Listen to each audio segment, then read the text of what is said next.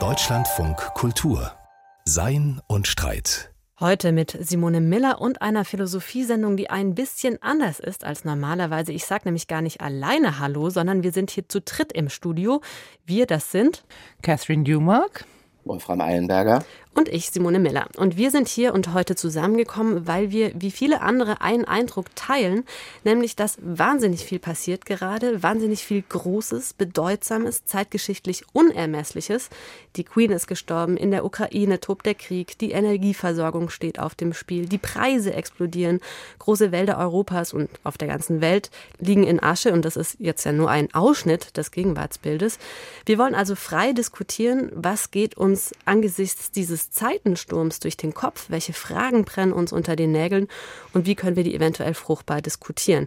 Und Wolfram, vielleicht magst du einfach mal anfangen. Was, welche Eindrücke, welche Beobachtungen, welche Fragen treiben denn dich diese Tage besonders um? Ja, das war tatsächlich ausgehend äh, vom Begräbnis der Queen am Montag die Frage, ob es sein könnte, dass sich mit diesem Ableben tatsächlich der Nachkrieg als Epoche schließt, weil diese Gestalt 70 Jahre lang seit den 50er Jahren eine Konstanz dieser Nachkriegsepisode gebildet hat. Und wenn man dann noch hinzunimmt, dass in dieser Woche, in eben jener Woche Russland eine Teilmobilmachung beschließt und dass die Dokumente endet, die zum Beispiel auch für einen Aufbruch eines Konsenses in Deutschland steht, den man vielleicht so beschreiben kann, dass Auschwitz als singuläres Ereignis ein Zentrum der Selbstbeschreibung bilden sollte, dann kann man sagen, da gibt es größere Bruchstellen, die eine Kontinuität in Frage stellen, die wir eigentlich 70 Jahre lang so erlebt haben. Deswegen ist für mich die Frage, passiert gerade in der gegenwärtigen Konstellation etwas durchaus Größeres? Ist es eine Art tektonischer Bruch? Finde ich einen interessanten Gedanken. Das beschäftigt mich tatsächlich auch. Ich bin mir immer nicht so sicher, ob wir so aus dem Hier und Jetzt das überhaupt sagen können, denn wir haben ja ganz viele so auch eindrückliche historische Ereignisse, die dann nicht selber direkt als Epochenbruch gesehen werden. Wir haben zum Beispiel so große Revolutionsdaten, die 89er Revolutionen, 1789, 1989 oder 9-11, also der 11. September 2001. Es gibt so viele Ereignisse, die uns erstmal als Brüche erscheinen und dann in der historischen Rückschau sich vielleicht aber auch einordnen. Und darum bin ich mir immer nicht sicher, wie stark wir sozusagen aus der Gegenwart heraus überhaupt Epochenbrüche wahrnehmen können. Und darum finde ich es eigentlich total spannend. Was machen wir eigentlich, wenn wir über Gegenwart nachdenken und können wir sie überhaupt richtig denkend sehen, sozusagen? Also mir fällt es auch total schwer, wirklich so ad hoc zu sagen, okay, jetzt zum Beispiel mit dem Ableben der Queen ist wirklich eine Zäsur gesetzt. Aber was mich auf jeden Fall auch wahnsinnig umtreibt, ist die Frage, erleben wir nicht eine Zeitenwende, wenn wir die Gegenwart als etwas breitflächiger ansehen, ja? Und das, was mir da am allermeisten auf dem Herzen liegt, ist eben die Klimakrise, weil ich der Überzeugung bin, dass mit dem Ende unserer fossilen Lebensweise wirklich wahnsinnig viel auf dem Spiel steht und um es nur sozusagen als Schlagwort einmal zu nennen, ich glaube wirklich, die bürgerliche Demokratie an sich, das ganze Credo, das Selbstverständnis steht mit diesem Ende der fossilen Lebensweise auf dem Spiel. Und das ist das, was mich auf jeden Fall am allermeisten umtreibt. Ich würde da zustimmen und auch sagen, dass vielleicht die jetzige Situation sich von den von Catherine genannten insofern unterscheidet, als wir eine Verdichtung haben, eine Konstellation von sechs, sieben Herden, die gleichzeitig aufeinandertreffen. Wir haben auf jeden Fall diese Energiekrise, wir haben eine kriegerische Situation inmitten Europas, wir haben einen Winter, von dem man zumindest sagen kann, dass er Zumutungen an die Bevölkerung stellen wird, wie wir sie seit 50 Jahren in den westlichen Demokratien nicht mehr haben. Und wir haben natürlich auch die beiden großen Uniteds, United Kingdom und United States, die ganz und gar nicht geeint sind, sondern vielleicht sogar vor dem Zerfall stehen. Insofern die punktuellen Punkte, die Catherine genannt hat, 89, vielleicht ein tektonisches Ereignis, 9-11, das waren eingegrenzte, würde ich sagen, Ereignisse, die dann eine sehr große Wirkung hatten, während diese Konstellation jetzt eine der Verdichtung von verschiedenen Krisen ist, die gleichzeitig übereinander schwappen. Ich verstehe den Punkt. Also die Verdichtung von Krisen, das ist ja auch so das generelle Gefühl, was wir derzeit alle haben. Und ich bin dann aber trotzdem, wenn ich jetzt wirklich nochmal versuche, drüber nachzudenken, Krisen der Demokratien, Klimakrise, das sind so diese großen Krisen, die noch dem zuvorkommen, dass man jetzt Krieg und Energiekrise hat oder Vergangenheitsmuster jetzt in Deutschland spezifisch nochmal in Frage gestellt werden. Trotzdem die Frage, wie kann ich das überhaupt aus der Gegenwart heraus denken? Denn diese Breitflächigkeit der Gegenwart, die ist ja für das Denken irgendwie dann doch auch ein Problem. Also weil der analytische Blick sozusagen diesen Schritt zurück so schwer machen kann. Diese Frage treibt mich tatsächlich um. Also wie werden wir darüber in 10, 20, 30 Jahren aus dem Rückblick reden? Das ist die Frage, die wir, glaube ich, noch nicht beantworten können. Ich glaube auch, dass wir die nicht beantworten können. Allerdings, ich finde die Klimakrise insofern so wahnsinnig umtreibend, als das Selbstverständnis unserer aufgeklärten Gesellschaft, nämlich Fortschritt durch Rationalität, Fortschritt durch Wachstum, morgen ist besser als heute für immer mehr Menschen ein immer besseres Leben, das so unglaubwürdig geworden ist, weil wir de facto gezeigt haben, dass wir in nur 150 Jahren genau das Gegenteil herbeigeführt haben. Also wir haben es geschafft, in nur 150 Jahren die Lebensgrundlage der gesamten Menschheit in existenzielle Gefahr zu bringen, ja. Und es ist eben wirklich völlig ungesagt, ob es unseren westlichen Demokratien gelingen wird, diese Transformation hin zu einer klimaneutralen Lebensweise zu schaffen. Und wenn wir das nicht schaffen, dann könnten wir eventuell die letzte Generation sein, die von sich sagen kann, dass wir in einer Gesellschaft leben mit relativ gesichertem Wohlstand. Und natürlich, also ihr habt natürlich völlig recht, ob das so eintreten wird oder nicht, man kann es nicht genau sagen. Aber letztendlich, was wir sagen können, ist, dass wir eine immense Hypothek mit uns herumschleppen.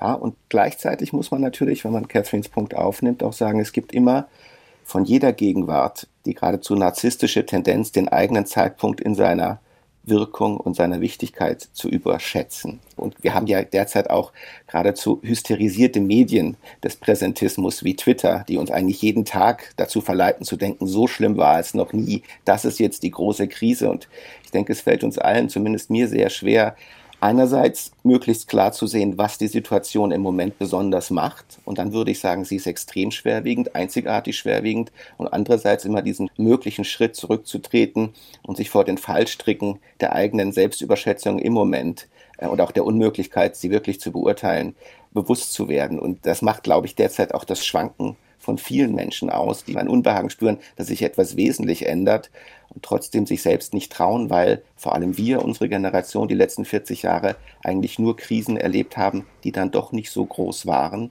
und lebenswirklich auch nicht vollkommen eingeschlagen haben. Mhm.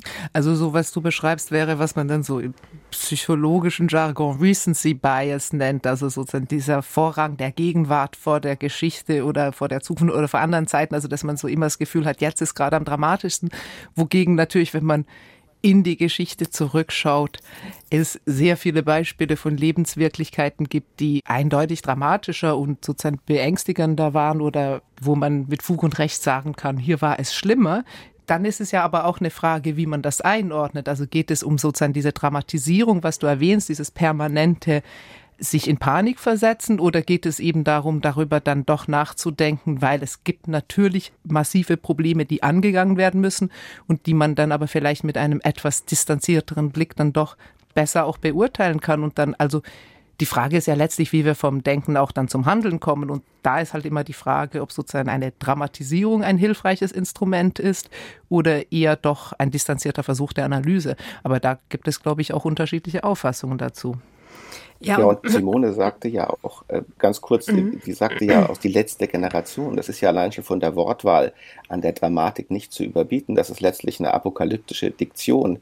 Und das wäre dann eine Bewegung, die sagt, nein, wir überschätzen die Not der Gegenwart nicht. Das ist die höchste Not, die wir je hatten. Und da sieht man, dass ganze Bewegungen in einer Art apokalyptisches Bewusstsein hinabgleiten und sagen, jetzt oder nie. Es geht um die gesamte Menschheit. Naja, also was ich gerade gesagt hatte, um das nochmal ins richtige Licht zu stellen, ne? es könnte sein, dass wir die oder eine der letzten Generationen in stabilem Wohlstand in Europa sein werden. Also ich habe jetzt nicht gesagt, wir sind vielleicht die letzte Generation, die überhaupt auf dieser Erde leben wird oder so. Also da sehe ich Auch jetzt schon Unterschiede. Eine zwischen, Möglichkeit. Genau. Aber was ich noch ganz kurz anfügen wollte zu der Frage, wie uns selbst in der Gegenwart denken und wie uns dort verorten. Was mich eben auch beunruhigt, ist das, was wir vorher schon mal ganz kurz unter dem Stichwort Demokratiekrise angesprochen haben, nämlich der Eindruck, dass eben die Krisen, mit denen wir es zu tun haben, Klimawirtschafts-, Energiekrise etc., allesamt Krisen sind, die in ihren Ursachen auf globaler Ebene angesiedelt sind. Das heißt, es sind Krisen, die den Raum unserer eigenen Selbstbestimmung, unserer demokratischen Kontrolle komplett übersteigen. Und das finde ich beunruhigend, weil damit verbunden ist ein berechtigtes, wie ich finde, Gefühl der Ohnmacht, der Machtlosigkeit. Und das ist, glaube ich, sowohl für das Problem, wie Gegenwart denken, als auch wie uns in der Gegenwart selbst verstehen, ein Riesenproblem, wenn man das Gefühl hat, es entgleitet einem überhaupt der Horizont der Einflussnahme. Das finde ich einen sehr wichtigen Punkt. Also tatsächlich dieses überstaatliche, globale dieser Krisen, die tatsächlich diese Ohnmachtsgefühle, die ja dann auch zu ganz vielen politischen Verwerfungen führen, die wir sehen, also diese Hinwendungen zu verschiedenen Arten von Populismus und so weiter, also Ohnmachtsgefühle, die als Wut ausgedrückt werden, mehr denn als sozusagen der Versuch, konstruktiv dann nochmal anzugehen. Ich finde trotzdem, also wenn wir jetzt von der Philosophie ausgehen, ist natürlich die Ohnmacht vielleicht auf der Ebene des Handelns und der Mitwirkung, aber ich glaube, auf der Ebene des Denkens würde ich immer noch hoffen, dass man da gerade nicht sich ohnmächtig fühlt, sondern da vielleicht gerade das nochmal zumindest versucht, sozusagen diesen einen Schritt zurückzunehmen und darüber nachzudenken. Das kann dann tatsächlich wirkungslos bleiben, wie Philosophie ja so oft, aber es ist dann trotzdem, glaube ich, und da sind wir dann wieder so bei philosophischer Praxis, auch in gewisser Weise heilsam sein, zu versuchen, zumindest für sich das zu klären. Und ich glaube, das ist dieses, was mich dann eben auch so umtreibt, ist, dass Gegenwart in ihrer Breite und Schwammigkeit und in ihrer Uneindeutigkeit schwer zu klären ist. Und das finde ich sozusagen den philosophisch interessanten Punkt. Da vielleicht kann man da historisch mal auf ein ganz konkretes Beispiel eingehen. Zum Beispiel hat Theodor W. Adorno 1931 seinen Antrittsvortrag als Habilitierter in Frankfurt einen Vortrag gehalten mit dem Titel Zur Aktualität der Philosophie. Und er stellte im Jahre 1931, das ein sehr krisenhaftes äh, und reuendes Jahr war, die Diagnose, ich zitiere mal, Philosophie, die sich heute dafür ausgibt, dient zu nichts anderem, als die Wirklichkeit zu verhüllen und ihren gegenwärtigen Zustand zu verewigen. Er stellte also der Philosophie und der akademischen Philosophie seines Zeitraums ein geradezu vernichtendes Zeugnis aus. Und wenn wir nur mal die Konstellation denken, die gerade besprochen wurde von dir, Simone und Catherine, die Frage, ob man das Wir als ein partikulares Wir verstehen sollte im Sinne der Identitätspolitik oder das Wir als ein globales oder gar eminent universales, das wäre eine entscheidende Frage zur Adressierung und auch zur politischen Mobilisierung in Bezug auf die derzeitigen Probleme. Und da kann man zumindest sagen, dass in dieser Zone die Identitätspolitik als ein lokales und regional begrenztes Element sehr viel stärker Aufmerksamkeit erhält als der Universalismus, der doch eigentlich gefordert wäre. Ich finde das jetzt ehrlich gesagt total interessant, wie du jetzt geklammert hast, das vernichtende Urteil Adornos mit Blick auf die akademische Philosophie und dieses Thema, welches Wir stellen wir eigentlich ins Zentrum unseres Blicks, das Identitäre, das partikulare Wir oder das Universale. Heißt das, du bist der Meinung, dass die akademische Philosophie im Moment sehr partikularistisch denkt? Ich würde sagen, dass es innerhalb das Feld des Philosophierens als solches kann man nicht ansprechen, äh, weil es selbst in sich zu äh, gespalten ist. Aber ich glaube zum Beispiel der Kampf und der Bewertungskampf um die Frage, von welchem Wir in die uns ausgehen sollten, in dem Versuch, die Zeit den Gedanken zu fassen, das ist eine der großen großen Spaltungen und Kämpfe innerhalb des Philosophierens, ich würde sagen insgesamt der Kulturwissenschaften. Und das scheint mir ein entscheidender zu sein. Und äh, zumindest in der medialen Wahrnehmung, die nicht die akademische Dynamik an sich widerspiegeln muss, kann man sagen, dass dieses partikulare Wir ganz stark in den Vordergrund getreten ist. Mhm. Das ist jetzt nochmal so ein anderes Fass, das wir aufmachen, wenn wir wirklich über die Frage nach partikularen und universalen Wirs reden und so dann die Frage, ob man wirklich einen normativen Universalismus vertreten kann, das ist eine Frage, die hatten wir ja auch unlängst hier in der Sendung mit Omri Böhm diskutiert, die ist wahnsinnig kompliziert. Ich würde, glaube ich, lieber nochmal auf die Frage zurückkommen, kriegen wir überhaupt so einen philosophischen klaren Standpunkt oder wie kann Philosophie umgehen mit Gegenwart? Und da beschäftigt mich natürlich immer so, in gewisser Weise ist es auch eine Spannung, die so zwischen Partikularismus und Universalismus sich abspielt, nämlich die Erkenntnisspannung. Also von wo aus kann ich überhaupt auf Gegenwart blicken? Es gibt ja eine lange Tradition in der Philosophie auch, wo man eben in der Erkenntnistheorie sagt, na, Erkenntnis kann ja immer nur vom Subjekt ausgehen, vom Menschen. Also das kann man schon bei Kant natürlich sozusagen zumindest extrapolierend finden. Also Kant sagt natürlich Raum und Zeit, also die ganze Erkenntnis hebt beim Menschen individuell an. Und das wird ja dann gerade im 20. Jahrhundert auch nochmal extrem ausgearbeitet, also bis hin zu so Standpunkttheorien, wo man eben sagt, es gibt keinen Blick von nirgendwo. Man, Donna Haraway hat das prominent vertreten. Man kann nicht von außen auf die Dinge blicken. Ich kann nur von mir ausgehen. Aber das Ausgehen vom ich ist ja auch unbefriedigend, weil ich bin so stark eingebunden in meinen kleinen Körper, meinen kleinen Raum und Zeit.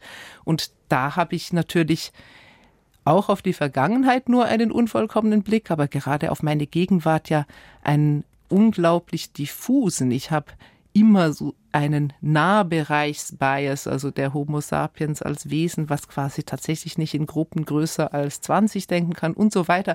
Also da ergeben sich wahnsinnig viele Probleme. Ich glaube, die ergeben sich natürlich auch auf die Vergangenheit und die Zukunft, aber gerade mit Blick auf, wie analysieren wir das präzise, was Gegenwart ist? Wie können wir präzise sagen, was die Krise ist, was die Herausforderungen sind? Ergibt sich daraus doch ein massives Problem, oder?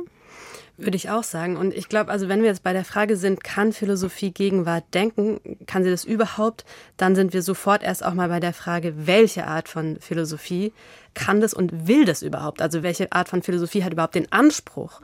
Und da sind wir, glaube ich, sehr schnell bei der Sozialphilosophie. Und Catherine, das, was du gerade angesprochen hast, das finde ich total interessant und wichtig. Also die Frage, von welchem Standpunkt kann überhaupt Gegenwart analysiert werden?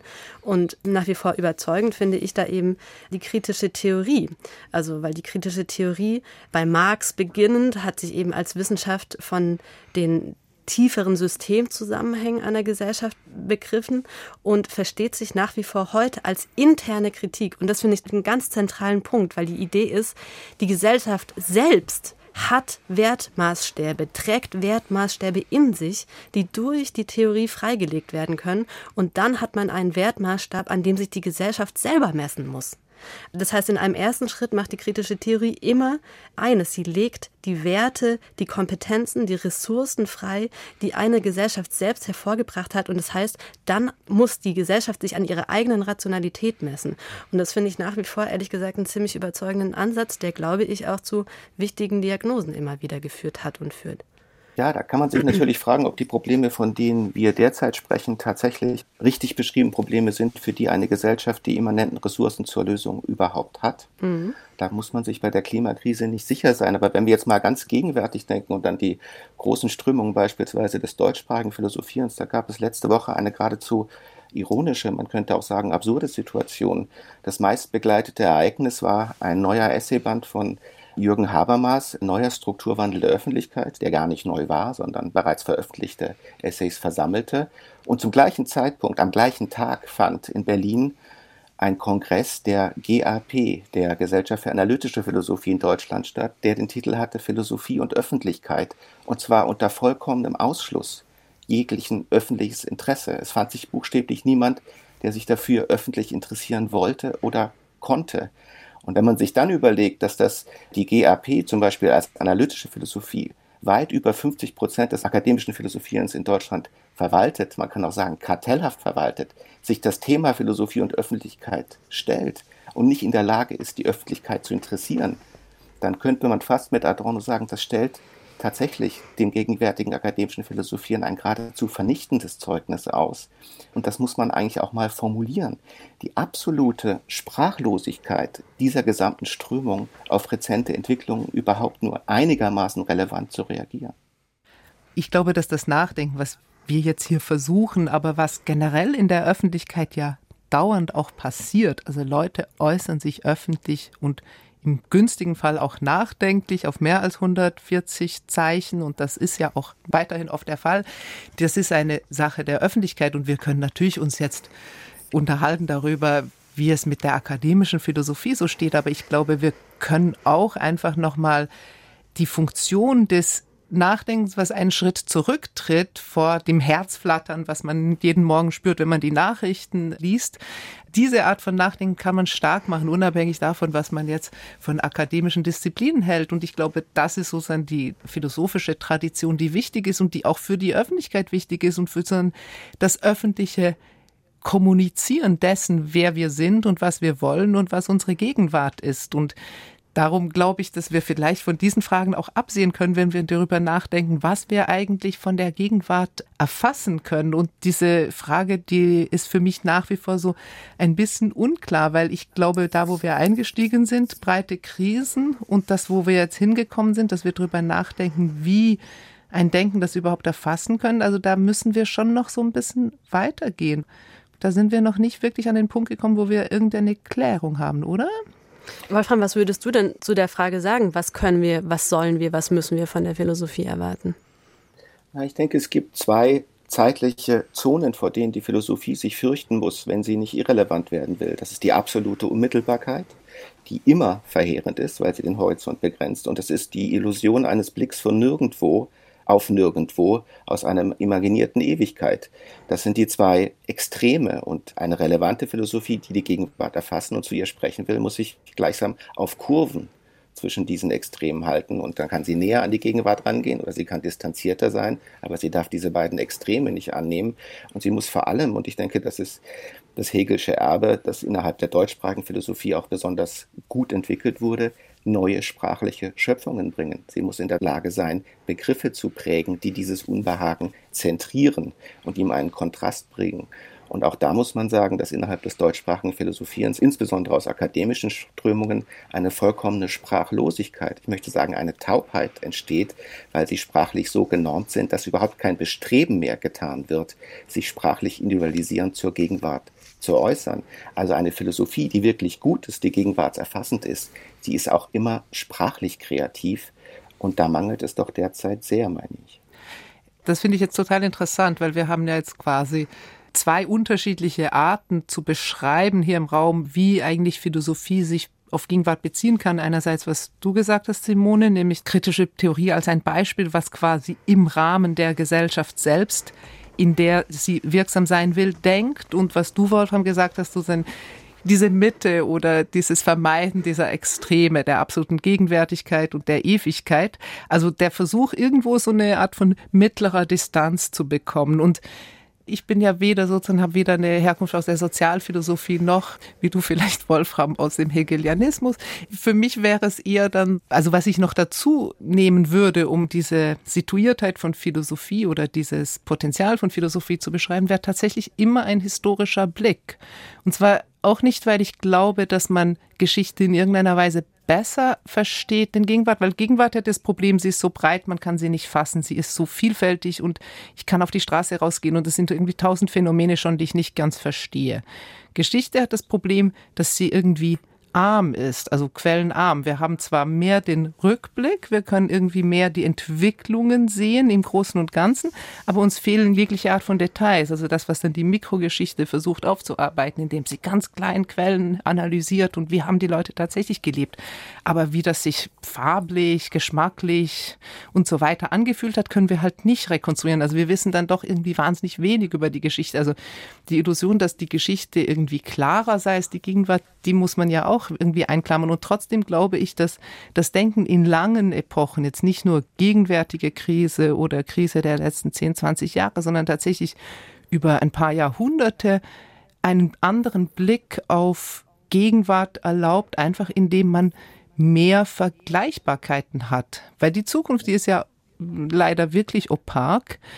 Die Vergangenheit ist es bis zum gewissen Grade auch, aber ein bisschen weniger. Man hat ein bisschen mehr, was man dann auch als Utopie zum Beispiel, also Vergangenheit ist auch utopisch, insofern sie andere Optionen darstellt, die es mal gegeben hat. Und die waren vielleicht schlechter als unsere jetzigen, aber es ist zumindest eine andere Möglichkeiten von, von Leben, von Denken, die da sich abbilden. Und die Vielleicht letztlich, was da kommt, ist einfach so ein Vergleichspunkt. Und das Denken, was weder ewig noch ganz präsent ist, muss sich ja sozusagen abarbeiten können an Vergleichsgrößen.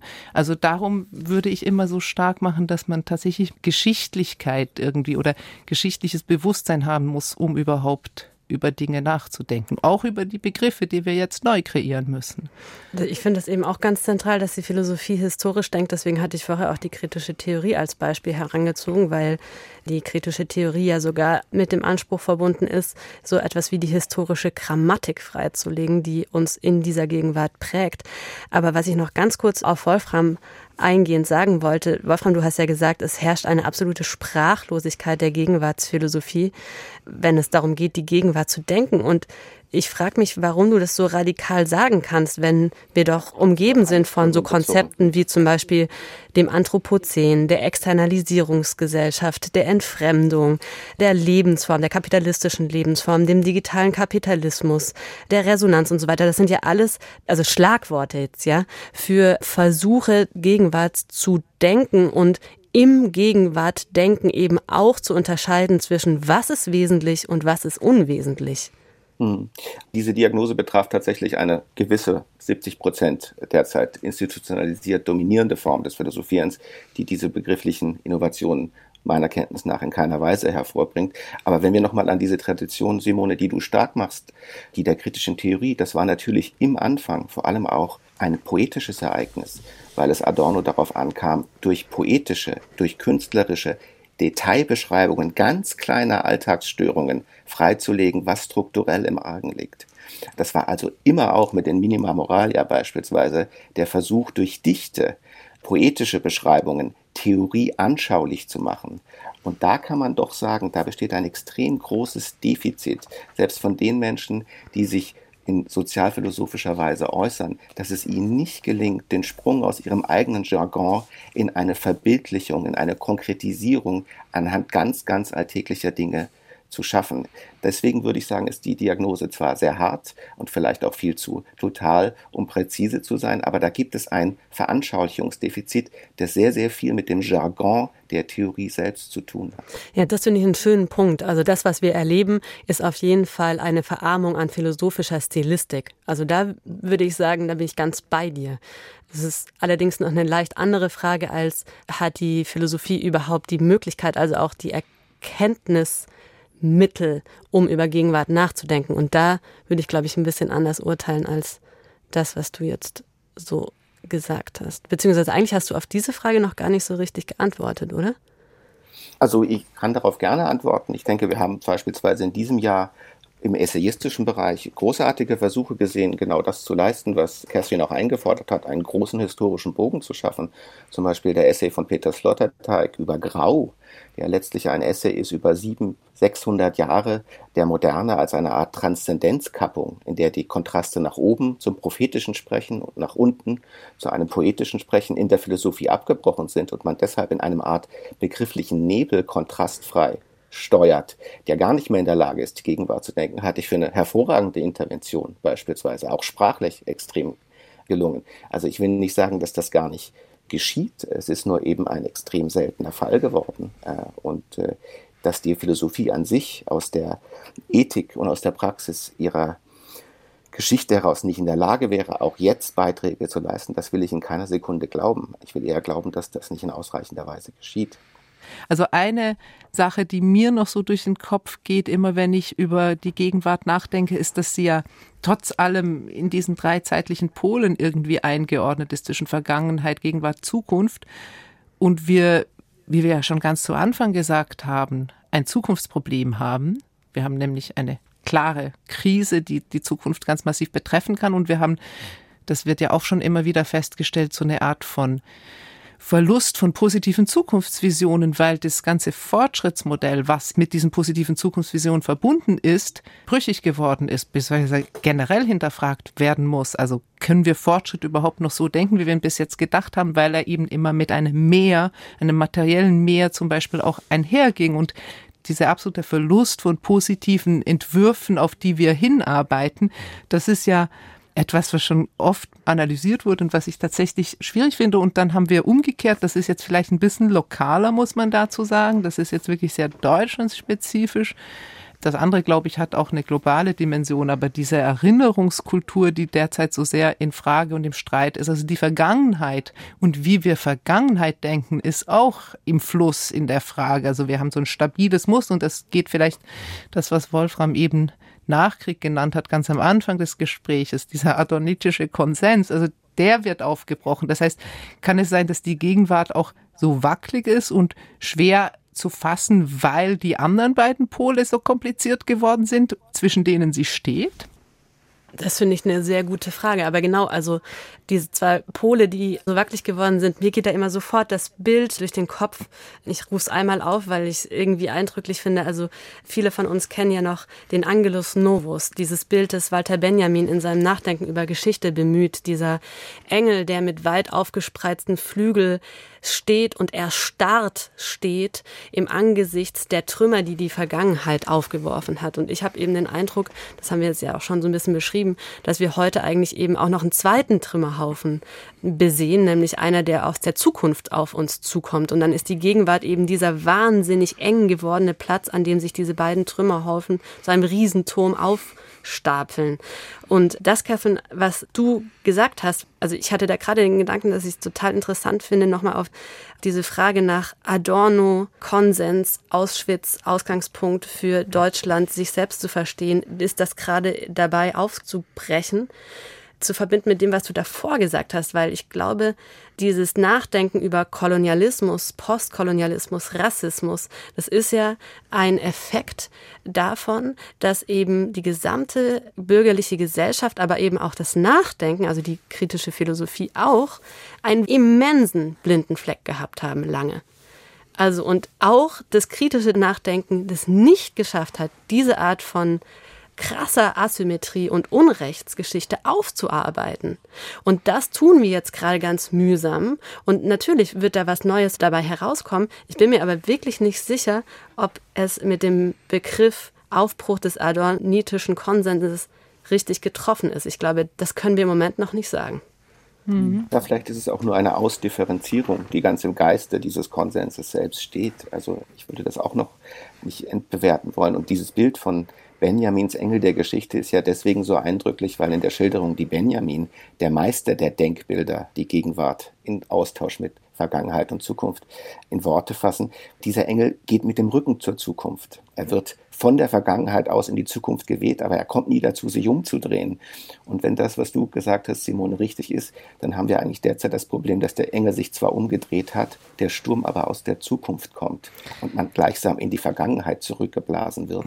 Und wenn das der Fall wäre, das wäre politisch keine sehr, sehr schöne Perspektive, weil wenn wir politisch weiter in die Vergangenheit zurückgetrieben werden, von der Welle, die da aus der Zukunft kommt, dann könnten das noch recht kritische Zeiten werden. Das stimmt, das wäre auch ein Interpretationsversuch. Ich habe eher das Gefühl, dass der Engel auf einmal festgesetzt wird, dass die Gegenwart ein Ort ist, wo es ganz viel um Erstarrung geht. Das ist das, was wir vorher auch schon mal angesprochen haben mit dieser mangelnden Handlungsmacht, die wir empfinden. Und was ich auch ganz dramatisch finde dabei ist irgendwie, dass man das Gefühl haben muss, das, was die Gegenwart eigentlich zu einem Ort der Hoffnung macht, nämlich die Tatsache, dass sie auch immer Wiege von Natalität ist, also von neuem Leben, das ganz Neues in die Welt bringen kann, mit ganz neuen neuen Potenzialen, dass diese Art von Natalität in einer gewissen Weise auch dadurch entmachtet wird, dass wir eben den Freiheitsspielraum dieses Neuen so wahnsinnig einschränken mit dem, was wir hinterlassen. Aber weil jetzt die Zeit schon so vorangeschritten ist, würde ich jetzt eigentlich vielleicht vorschlagen, dass wir noch mal ganz kurz auf diese Art von Zukunftsbildern zu sprechen kommen, die auch Catherine schon eigentlich angesprochen hat. Herr Catherine, du hast ja eigentlich schon gesagt, dass das ein Problem sein kann, dass die Zukunftsbilder so armselig und so fatalistisch geworden sind. Mhm. Und ich habe tatsächlich, weil natürlich dieser Engel der Geschichte, der lustige Anekdote, ich kannte zuerst den Benjaminschen Text, bevor ich das Bild von Paul Klee mir jemals angeschaut habe und mir schien immer, dass das Bild von Paul Klee überhaupt nicht Benjamins Engel ist. Das ist mal was ganz anderes, aber das ist nur so eine persönliche Anekdote. Ich habe den Text jetzt mir nochmal angeschaut. Es gibt ja, das sind ja diese Thesen über die Geschichte.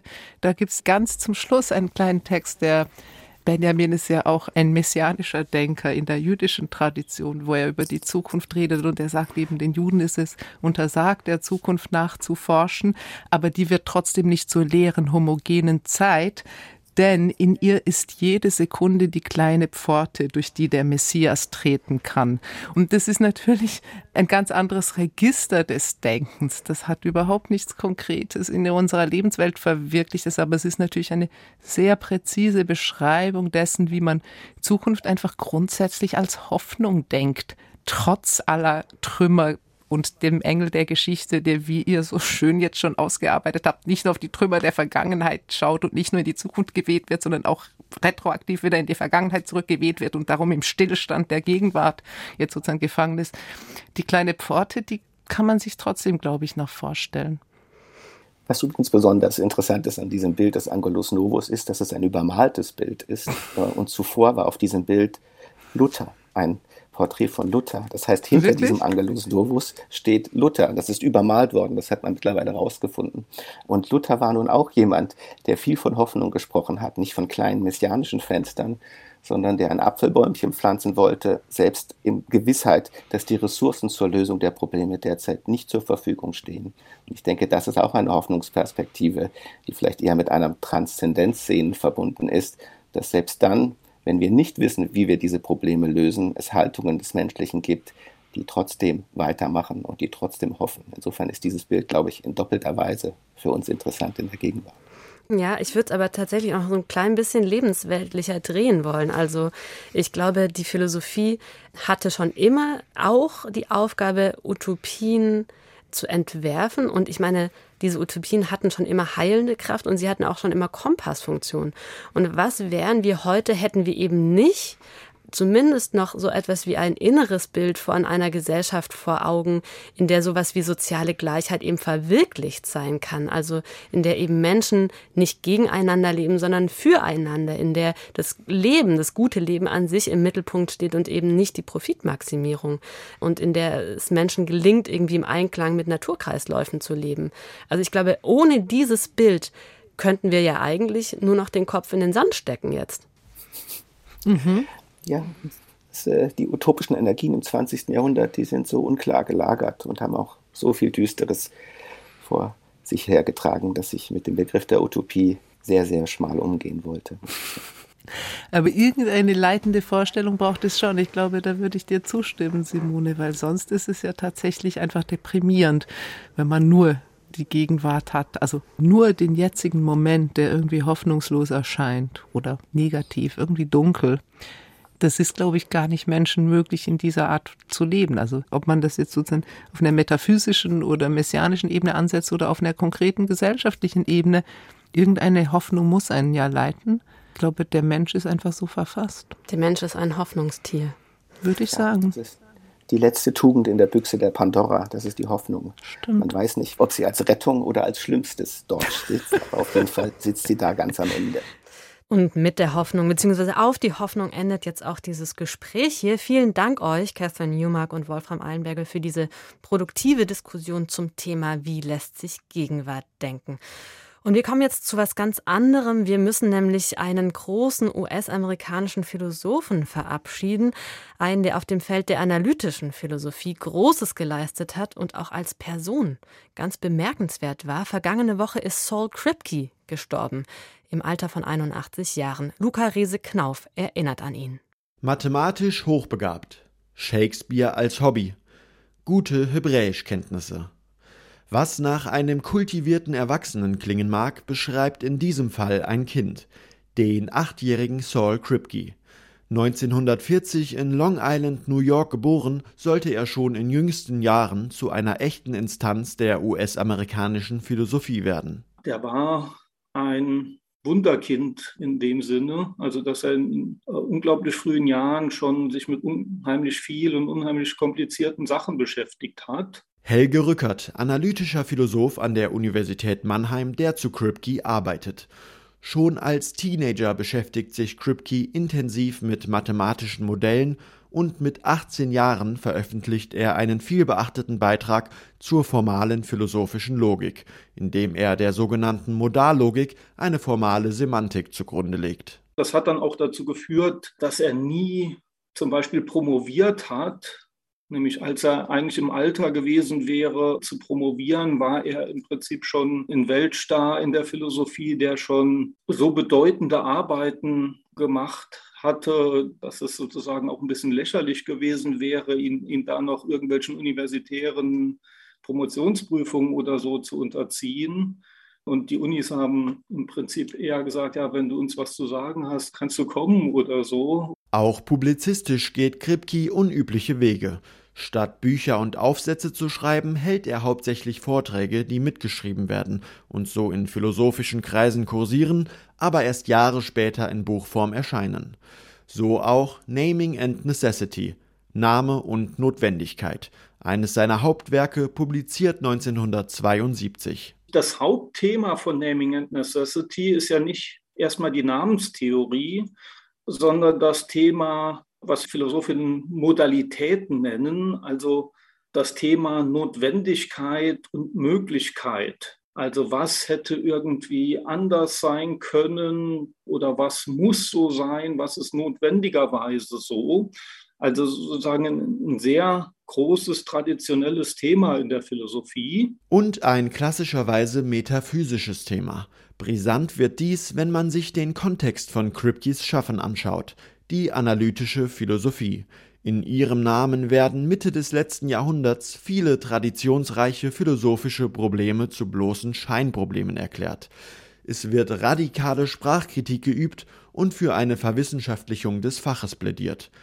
Die Philosophie wird in ihrem Umfang massiv beschnitten und metaphysische Themen systematisch aussortiert. Und das Besondere von Kripke dann in der zweiten Hälfte des 20. Jahrhunderts, er ist da nicht der Einzige und nicht alleine, aber vielleicht die wichtigste Figur, ist es dann, dass er dann innerhalb von dieser analytischen Philosophietradition da auch wieder die großen metaphysischen Themen, also insbesondere das Thema Notwendigkeit und Möglichkeit, wieder hineingebracht hat und das Besondere daran ist, dass aber diese Grundidee mit der Hinwendung zur Sprachphilosophie erhalten bleibt. Nämlich bei Kripke beruht dann die Beschäftigung mit Notwendigkeit und Möglichkeit auf sprachphilosophischen Überlegungen. Diese sprachphilosophischen Überlegungen kommen vor allem in Kripkes Namenstheorie zum Tragen, seiner Auffassung darüber, was bestimmte sprachliche Ausdrücke bedeuten und worauf sie sich beziehen. Hier arbeitet er heraus, wie mit analytischen Mitteln sinnvoll über metaphysische Begriffe nachgedacht werden kann, nämlich über Möglichkeit und Notwendigkeit. Dabei sind modale Aussagen, also etwa, dass etwas möglich oder unmöglich ist, nicht nur ein Untersuchungsgegenstand, sondern zugleich ein populäres Analysewerkzeug. Das macht die Fragestellung besonders interessant was Philosophinnen natürlich methodologisch auch sehr, sehr oft machen, sind äh, Gedankenexperimente. Ja, also stellen wir uns mal vor, die Situation wäre so und so und, und dann werden da irgendwelche Schlussfolgerungen draus gezogen. Ja, da wird auch wieder eine, eine Möglichkeit betrachtet. Und deshalb ist das auch so zentral, eine Theorie darüber zu haben, wie das mit Möglichkeit und Notwendigkeit unserer Rede darüber eigentlich funktioniert, weil solche modalen Formulierungen sind im Prinzip bei jedem philosophischen Thema und auch in unserem Alltag und auch in anderen Wissenschaften irgendwo mit involviert. Neben Name und Notwendigkeit findet auch Kripkes Buch über Ludwig Wittgenstein große Beachtung. Was formal betrachtet als Wittgenstein-Interpretation gelten muss, ist derart originell, dass sie es zu einer eigenen Begrifflichkeit gebracht hat. Man spricht auch von Kripkenstein. Helge Rückert dazu? Also man könnte eventuell vertreten vom größten philosophischen Genie der zweiten Hälfte des 20. Jahrhunderts. Das schreibt dann oder stellt Überlegungen an zur Philosophie des vielleicht größten philosophischen Genies der ersten Hälfte des 20. Jahrhunderts. Der US-amerikanische Philosoph Saul Kripke ist letzte Woche gestorben und mit dieser Erinnerung an die Verdienste dieses großen analytischen Philosophen geht Sein und Streit für dieses Mal auch zu Ende. Vielen Dank fürs Zuhören und bis zum nächsten Mal, sagt Simone Miller.